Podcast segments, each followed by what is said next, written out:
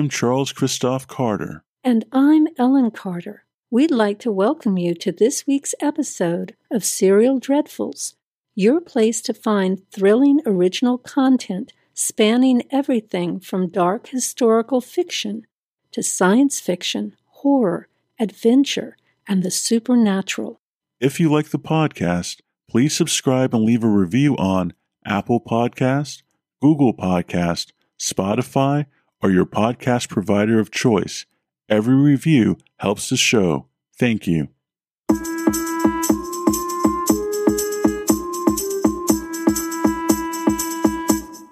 In our last episode, after having been told by the police that her little girl had been shot, Leigh raced up the avenue to catch a cab to St. Francis's emergency room.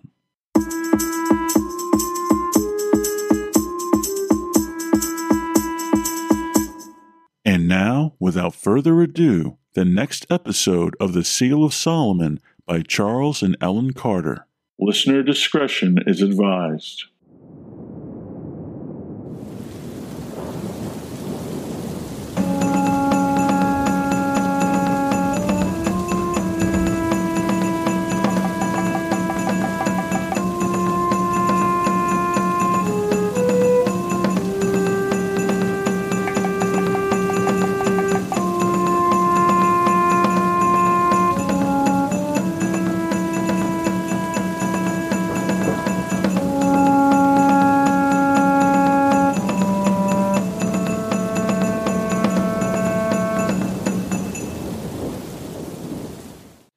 The accident, she had to get Lottie, her best friend who lived one floor below her in her building, to come up and stay with Holly while she raced to the hospital.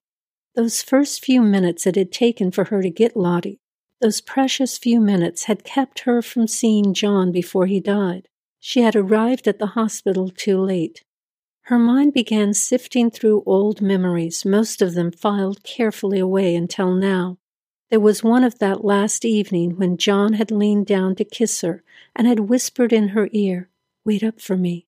And then he had flashed that smile of his. She had nodded and kissed him back, and he had left forever. There were other treasured memories of John and Holly together. Their antics had often annoyed her. The way they kidded around, she sometimes swore that she had two children instead of one. As she thought back, she realized that she had at times been jealous of their closeness. She had wondered if perhaps John had been closer to Holly than to her. How could she ever have thought such a thing? Why hadn't she just joined in, become part of what was going on, instead of always playing the part of party pooper, a name Holly had given her jokingly one day? Somewhere deep inside, she knew the answer. Leigh had always felt like an intruder, much like her mother must have felt when Leigh was a little girl, spending time with her own father. Had she somehow taken on her mother's role? She wasn't sure. She was sure that John had never realized why, at times, she had become so short and angry with him for no apparent reason. She should have told him how she felt, how it hurt her to be left out, but she hadn't. She had never gotten the chance. It was so silly to have been jealous of her husband's and daughter's relationship. She knew that now. She only wished she had had the time to change it. The driver hadn't started up a conversation with her during the drive to the hospital, but she had glanced up and caught him looking at her in the rearview mirror several times. She was glad he had kept to himself. She didn't talk. She just wanted to focus on her own thoughts, as scattered as they were, and pray that Holly would be all right. But it was out of her control, just like John. It seemed like the important things were always out of her hands. The cab stopped in front of the entrance to St. Francis Hospital. Here you are, lady. That'll be nine dollars. Leigh glanced at the six dollars she held in her hand, and then at the meter, incredulous that there was such a difference in cost between the ride she'd taken to St. Francis that night eight months ago and now. Nine dollars, lady, the driver repeated firmly. It was only six dollars the last time. Why so much now? she asked. Last time you came during rush hour. No. She realized he was right, and she opened her purse to get the additional money. She handed him nine dollars and got out. Hey, lady, how about a tip? Leigh turned and glared at him before she walked away. You almost got us killed twice. You don't deserve a tip. The driver raised his hand in a rude gesture, and the cab darted away from the curb. Leigh hurried up the walk, the orange sun hanging in the smog filled sky above her. Its sweltering rays filtered through the heavy, humid air, making it hard for her to breathe as she rushed up the cement walk. She pulled hard on the heavy glass door with its blood red letters clearly spelling out emergency room. There was a sudden rush of cold air as she entered the waiting room. She paid little attention to the people sitting in the brightly colored plastic chairs, waiting in various stages of sickness and pain for their turn to see the doctors. She wasn't concerned about them, as cruel as that might seem. She just wanted to see her daughter. She approached the woman at the information desk. The police told me my daughter was shot and was brought to St. Francis emergency room. What's her name? Holly Atherton. She's only 10 years old. I'm her mother. I want to see her. Spell the last name, please. A T H E R T O N. The woman typed the name into the computer and waited for the information to appear on the monitor. Yes, she was brought in about an hour ago. They just took her up to the third floor OR. Where was she shot?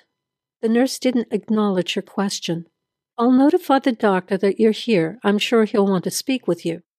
Can't you tell me what's going on? No, I'm sorry. Just take a seat and the doctor will be with you shortly. Leigh stood there in stunned silence for a moment before she spoke, and then the words just rushed out, along with the anger and fear.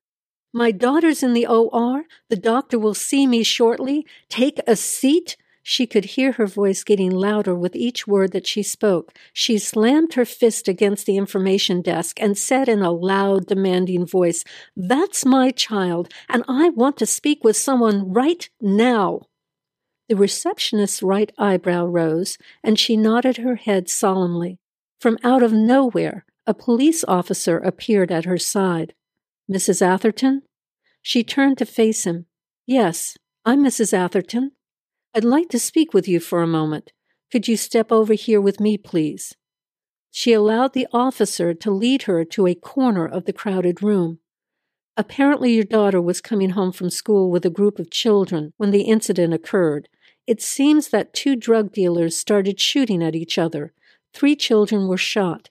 The other two died at the scene. Your daughter was rushed here. They stabilized her and took her up to the OR just a few minutes ago. She had assumed that her daughter was the only one injured. Now she realized that Holly was the only one who had survived. She knew how it had felt when John had been killed. She couldn't imagine how it would feel to lose a child, and she didn't want to. I didn't know about the other children. My God, that's horrible. Did you get the one responsible? We were able to catch one of them. The other one got away. Do you know where she was shot? All I can tell you is that witnesses said she was trying to run from the scene when she was shot in the back. I don't know anything more. I'm sorry, you're going to have to speak with the doctor to get any other information about her present condition. When your daughter is feeling up to it, we'd like to speak with her about the shooting. She might be able to identify the other man. Atherton. She turned in time to hear a nurse sitting behind a long desk call her name again. Atherton? Excuse me, she said, and walked quickly over to where the nurse was seated. I'm Mrs. Atherton. The doctor will speak with you now. Just go through those double doors and make a right. Ask for Dr. Hudson. Leigh nodded and pushed against the swinging gate that separated the desk from the waiting room, and then pushed against the double doors. She found herself in a narrow hallway. She turned right. A few feet beyond, she came to an area with beds and drawn curtains on either side, forming little makeshift cubicles. A nurse stepped from behind one of the curtained areas and looked at her questioningly. The nurse at the desk said I was supposed to speak with Dr. Hudson. Are you Mrs. Atherton? Yes. Could you wait here for a moment, please? She nodded her head yes and watched as the nurse walked down the aisle and disappeared into one of the cubicles. A few moments later, a tall, slender man in a green scrub suit approached her. Mrs. Atherton, I'm Dr. Hudson. He had an air of confidence about him and a strong, reassuring voice as he told her about her daughter's condition. The good news is that your daughter's going to make it. However, the bullet fractured one of the lower vertebrae, and a fragment of bone from the vertebra entered one kidney. The bullet itself tore the large intestine. They're trying to repair the damage to the two organs now. It's hard to tell right now just how much damage has been done to the spinal column itself because of the swelling. We'll have to wait for it to go down. What are you saying, doctor? Is she going to be able to walk? I'm saying that we're just going to have to wait and see. The orange sun that had been hanging in the hazy sky had finally set, but the oppressive heat and humidity still lingered. Dusk had fallen quickly and had just as quickly been swallowed by the night, just as it should in mid fall. The streets were still bustling with crowds of people, but they wore shorts and the brightly colored cotton shirts and dresses of summer instead of the usual autumn apparel. The heat and the dead, humid air trapped indoors clung like a sticky second skin and drove people outside to the streets and the cement stoops. Adults spent time engaged in conversation, mostly about the odd weather, hoping for a cooling breeze to ease their discomfort. Children, with coins growing moist in their hands, listened for the ice cream trucks that had taken advantage of the persistent heat wave and still drove from block to block with their taped music warbling from their loudspeakers. The children were drawn by their hypnotic promise of a cool confection, comforting and sweet. The musical sound of the ice cream trucks were as much a part of the neighborhood as the sound of mothers calling their children for supper. The voice of Rambling Ray, the local disc jockey, drifted through the hot, humid air, commenting between records. It's going to be another long, hot, humid night. The only relief is the cool sound of the songs from WCTB 1220 on your FM dial. The weatherman tells me there's going to be a light show tonight, so keep your eyes trained on the sky. Now, for all you stoop sitters, here's one from the past and a little hint about where you should be if you want to get a good look at that light show. Up on the roof. The apartment building on Camden Street where Leigh and Holly lived sat dark and almost abandoned in the evening heat.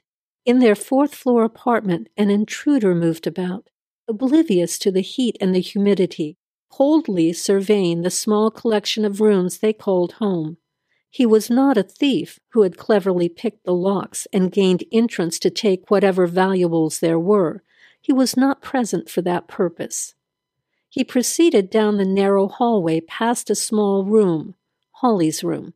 He viewed the twin bed, dolls arranged neatly across the pillow, as he had seen them a hundred times before, perhaps ten times that, since he'd been trapped here.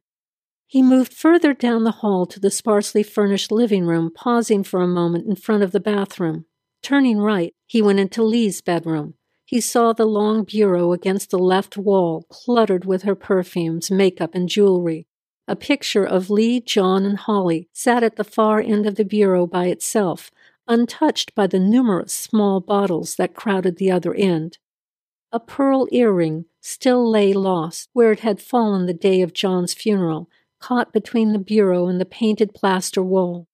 The mirror and the double bed that completed the bedroom suite had obviously been well worn even before they had been placed in this room, like old dishes that had nicks and cracks but were still being used because there was nothing to replace them.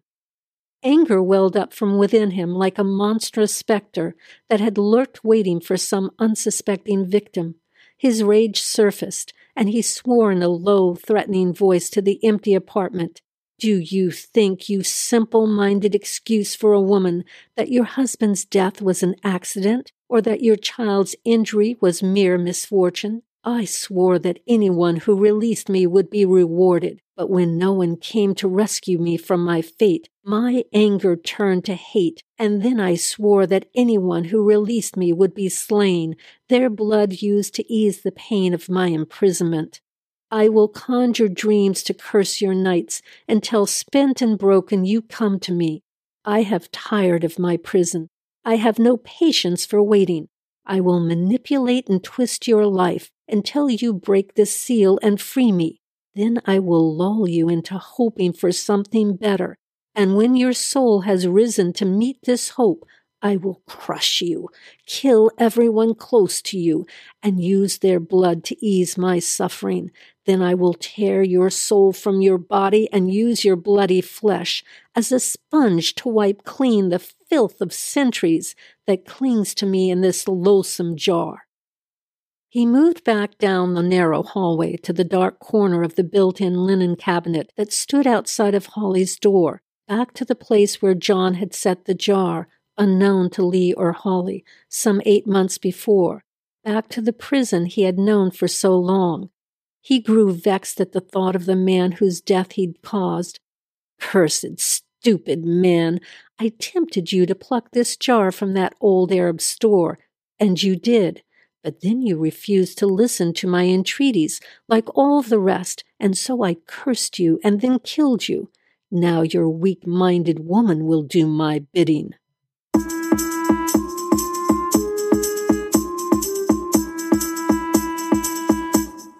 And now, a preview of our next episode. As Leigh anxiously waits for the anesthesia to wear off following Holly's surgery, she is plagued by guilt regarding her past decisions. So much has been taken from her daughter already. Will her ability to ever walk again be taken as well?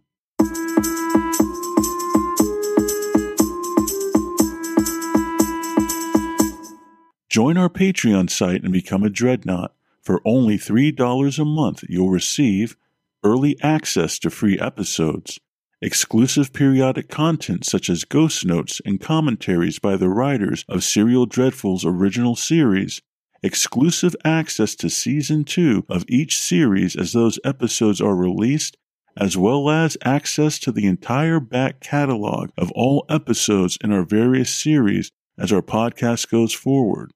All this for less than a cup of coffee from you know who.